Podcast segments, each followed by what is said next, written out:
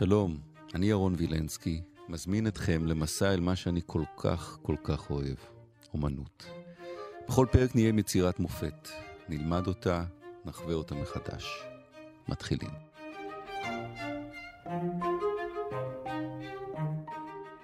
הגענו לאחד המיוחדים, פול גוגן, דיוקן עצמי עם הילה, דוקטור גיא טל שנקר שלום. אהלן. מזכירים שוב לכל מי שאיתנו, מנוע חיפוש, לחפש את הדיוקן עצמי עם הילה, פול גוגן, להסתכל, ותוך כדי שמסתכלים, צופים בציור, להאזין לנו. ברור. פול גוגן, קצת עליו לפני הציור. תראה, פול גוגן אה, נחשב, אומן צרפתי, הוא נחשב, הוא התחיל בתור אימפרסיוניסט, מהר מאוד הוא אה, עזב לכל מיני סגנונות אה, אקספרימנטליים, אנחנו קוראים לו פוסט-אימפרסיוניסט, אנחנו גם קוראים לו קלואזוניסט וסימבוליסט. וואו, וואו, וואו. אה, יש, כן, יש הרבה מאוד איזם גם. אה, אבל הוא מאוד מיוחד, מאוד ורסטילי. פוסט-אימפרסיוניסט זה אלה שאחרי האימפרסיוניזם. אבל מה המילה השנייה שאמרת?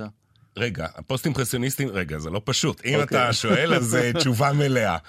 פוסט-אימפרסיוניסט זה נכון הם אלה שאחרי האימפרסיוניסטים, אבל גם אלה שלוקחים איזשהו אלמנט בתוך האימפרסיוניסטים, אלמנט סגנוני, ומפתחים אותו. למשל, אה, ז'ורג' סרה, אתה מכיר אותו עם הנקודות כן. האלה, הוא לוקח את תיאוריית הצבע. או אתה מכיר למשל את אה, פול סזן, הוא לוקח את העניין של הצורה. גוגה או גוגן לוקח את הצבע ובודק מה אפשר לעשות עם הצבע. ומה הוא עושה כאן, נניח, מה פה פוסט-אימפרסיוניסטי? הפוסט-אימפרסיוניסטי, קודם כל האימפרסיוניסטי, אפשר לראות למשל את התנוחה של אה, גוגן, והיא תנוחה אולי קצת אה, ספונטנית של בן אדם שמסתכל מעבר לכתף שלו. הפוסט-אימפרסיוניסטי זה הטיפול בצבע. תראה איך הראש והיד והתפוחים הם תלת-ממדיים, אבל הצבע האדום והצהוב לא דומים לשום דבר ב... שטוחים לגמרי. ברקע, הם שטוחים לגמרי, הם. דו-מימדיים, בדיוק.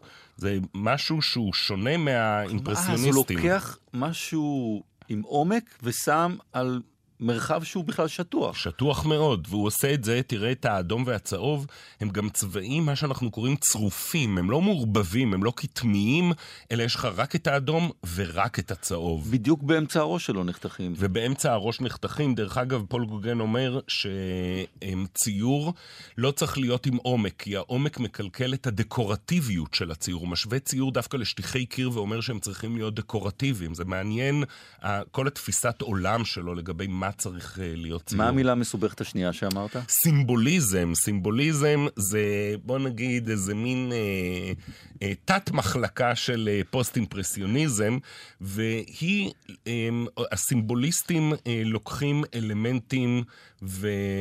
הנחש, אה, התפוח, אובייקטים, וזה כן, פה. ומתארים אותם, כן, משהו עם סימבוליקה, גם הצבע וגם האובייקטים. כאן למשל יש לנו את הראש של אה, גוגן, ההילה מעל הראש שלו. שני תפוחים ונחש. ישר שני התפוחים והנחש גן עדן? מה? גן עדן, נכון מאוד, אבל השאלה כאן, האם הוא עם הילה, זאת אומרת, האם הוא מלאך, או, או. האם הוא שטן, הוא מחזיק אה. את הנחש. זאת אומרת, יש לנו כאן את האומן, עם מבט כזה הוא שטן. יש בו משהו שטני. החלק ה... זאת אומרת, זה מחולק לשניים, אתה רואה הקומפוזיציה מחולקת לשניים. בחלק העליון, אתה רואה שאתה אומר המבט הוא שטני, אבל תראה איך הוא לא מסתכל על התפוח, הוא לא מתפתה, זאת אומרת הוא מלאך. מצד שני, למטה, אנחנו רואים את הנחש, ואנחנו רואים שהוא גם יכול להיות השטן. הייתה עוד מילה מסובכת. קלואזוניזם. או, מה או? או, קלואזוניזם מהמילה קלואזונה. קלואזונה זו טכניקה מימי הביניים, אני אעשה את זה פשוט, שבו אתה אה, מלחים, אה, בוא נגיד, אה, חוטי אה, מתכת, חוטי ברזל, על כן. איזשהו משטח מתכת, ובין אה, חוטי המתכת האלה אתה משבץ חתיכות זכוכית. בצבע אחד, נגיד כחול, אדום, צהוב. עכשיו, איך זה קשור? מימי הביניים אני מדבר איתך על איך זה קשור לפה באמת? השביעית, שמינית. איך זה קשור לגוגן? גוגן, אה, העניין שלו זה יחסים מאוד אמביוולנטיים עם פריז. כי בפריז יש לך את המהפכה התעשייתית.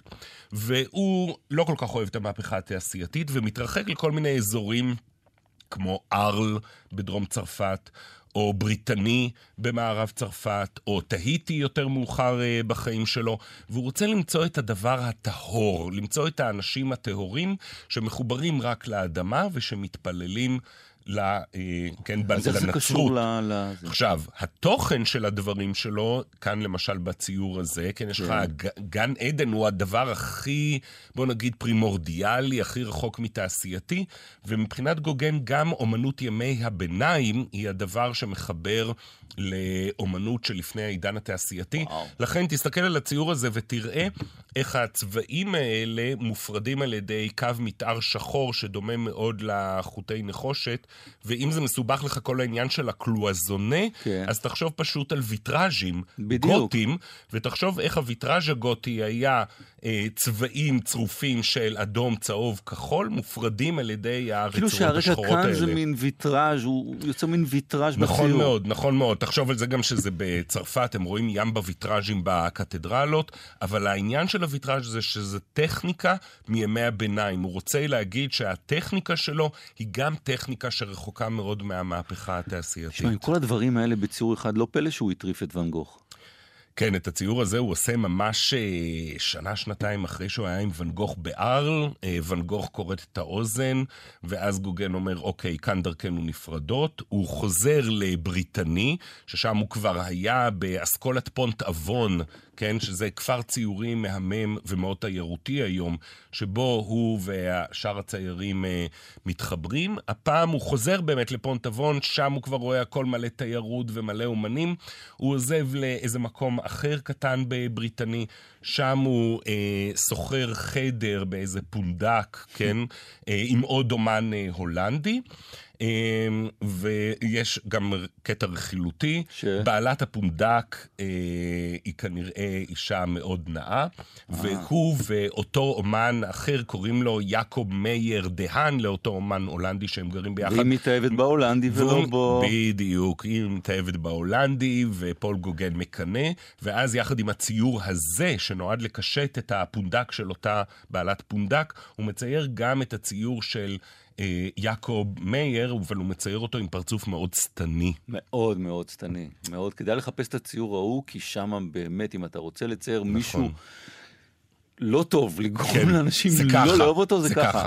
יחד עם ספר, דרך אגב, כן, באותו ציור של פרדייז uh, לוסט, של uh, מילטון, והפרדייז לוסט כמובן מחבר איתך את השטן, את התפוחים, את הנחש.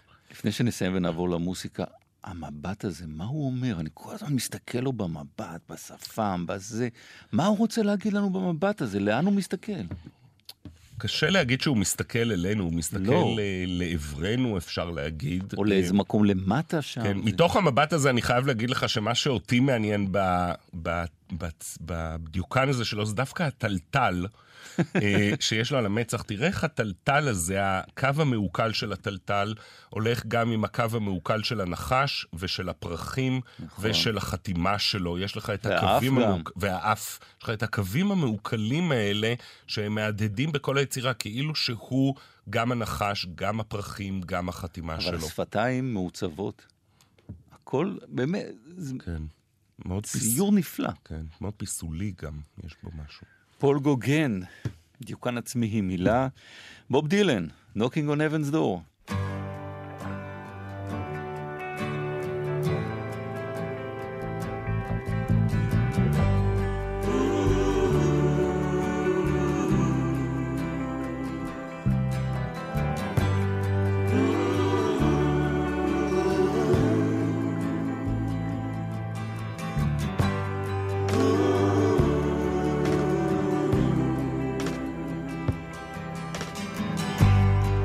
take this badge off of me.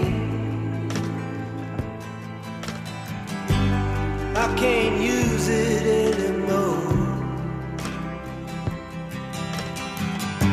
It's getting dark, too dark to see.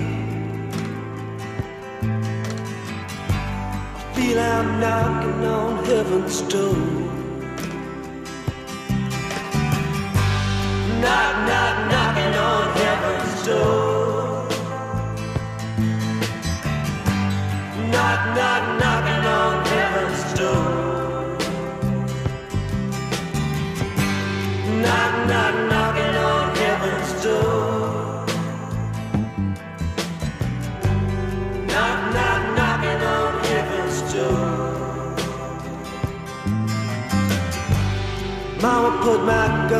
In the ground. I can't shoot them anymore. That long black cloud is coming down. I feel I'm knocking on heaven's door. Knock, knock, knocking on heaven's door.